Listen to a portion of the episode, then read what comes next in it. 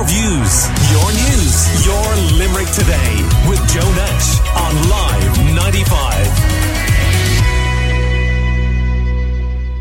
Are you bothered by the thunderstorms we've been experiencing over the last week or so? Do you know someone who can't stand the thought of lightning, even if the possibility of being struck by it is extremely low? Let us know. And I'm joined in the studio by Limerick based psychotherapist Robert Rackley, who's here to give us some advice on this fear or fears that, that you might have about the weather in general. And good morning to you, Good Robert. Uh, now, I, I have to say, it doesn't make me feel comfortable, you know, when I see that flash and I'm counting the seconds to the boom and wondering, am I next? Yeah, so it's very unpredictable, uh, thunder and lightning. Um, and this goes, this uh, fear is is one of the bigger ones, uh, so it's one of the big phobias. Um, a lot of people share this fear. Some people get excited uh, when they see the flash, but for a lot of people, um, this goes back to kind of very evolutionary stuff. So this is where you know you you hear a bang, you see a flash, you run. Um, and so there's a lot of uh, kind of trauma that's passed down through that. So when you hear that bang, it's the unpredictability of it. We're not too sure about what's going to happen next. Now, in that void of what's going to happen next, something can happen where we catastrophize. Um, catastrophizing is where you go to the worst case scenario. Obviously, the worst case scenario is I'm going to be hit by lightning. But actually, if we look at the statistics around that, it's about one in 10 million chance to be hit by lightning um, and to die by it. So um, we have to kind of readjust our thinking into something that's much more realistic. Yeah. The other point here is it is unusual for us to get this constancy of thunder and lightning, isn't it? Normally, what happens is it, it builds up over a few days. Bang! You get hit by rain, thunder, lightning, big storm, and then you can immediately feel the air having cleared. That that hasn't happened. And so we're getting a constant return of this thunder and lightning that's shredding our nerves. So if you think about what's happening there, your nerves getting shredded. Yes, it's an ongoing process. So we are being exposed to a little more. Now that's going to have a bigger effect if we're exposed to it. However, we have to look at what we can control and what we cannot control. We cannot control this weather. It's not something that we have a gift to do. However, what we need to start looking at, you know, if these events are going to start reoccurring, is what we can control.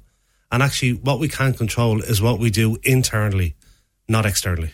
Okay. Well, James, for example, is responding saying, given what Robert has just said, there's less chance of you winning the lottery, Joe, than being hit by lightning. Let that sink in. That's grand, but if I win the lottery, it's a good thing. If I get hit by lightning, I'm dead. Absolutely. So you can see where we're going now is we're again at the worst case scenario. And if we Yes. consider the worst case scenario the one, and if we think about that, then every time that thunder hits, then we're going to feel that. So we so have do I to, do? Deep breathing or? Yes, we have to readjust our thinking. We have to kind of get our, ourselves back into a much more calm state. For there are people, so for children, it's going to be more frightening. Um, we need to keep an eye on older people to make sure they're okay. Um, and for people who are neurodivergent, um, autism, um, ADHD, they have a sensory processing disorder, which does make this a little bit more uncomfortable. Generally, what we can do though is we can have a think about this outside of when the event happens. And that's always what we should do. So we should consider um, the steps of how to um, deal with this outside of when it's happening, if that makes sense. So, so you pick a quiet time. You know, you you pick a time well between storms and and and process it in in in a, in a sensible way, or try and look at it from a, a slightly a slight remove and realize that the chances of something happening are very slim. Is that it? Yeah, so in the build up to these, um, I, I think social media has a, a huge amount to play in this as well. Because in the build up, if you go onto a Google feed or you go onto Facebook, you'll see these really frightening headlines. Um, and the pictures are very dramatic. And so it does take our brains to that kind of dramatization of what's really happening. So yes, outside of it, we can do things like um, exposure therapy, which is what therapists would work on with people with with this condition. And so what that means is you would watch a gentle storm um, on TV, and while you're watching that gentle storm, you'd process what's actually happening. So you would do breathing exercises. Um, you would get your thoughts to become more positive, not negative about the event. And then when you get to the event, then it becomes a lot less frightening. Yeah, because I mean, I was saying that uh, during one of these intense periods of rainfall over the last couple of days, I was on the motorway and I came off the motorway. Uh, and I think it was a sensible decision on my part because I just couldn't see. The intensity of the rainfall was really causing problems mm. for me, even with full lights on. So when I got the chance to come off at the junction, you know, whatever, slow down. But like, I, I see that as common sense. But other listeners were saying yesterday, you know, they were basically accusing me of cowardice. Well, I think it's safety first with all these uh, decisions. I think so too. Absolutely, uh, you should have. And and for people who are frightened at the moment, and they do, you know, so the the sort of um, phobia we're talking about here is the one that really gets in the way of life. So people making dramatic decisions to not go out for days. Um, you know, stocking up with foods in order to protect themselves. So if you have a fear um, of a loud bang that's unexpected, that's okay.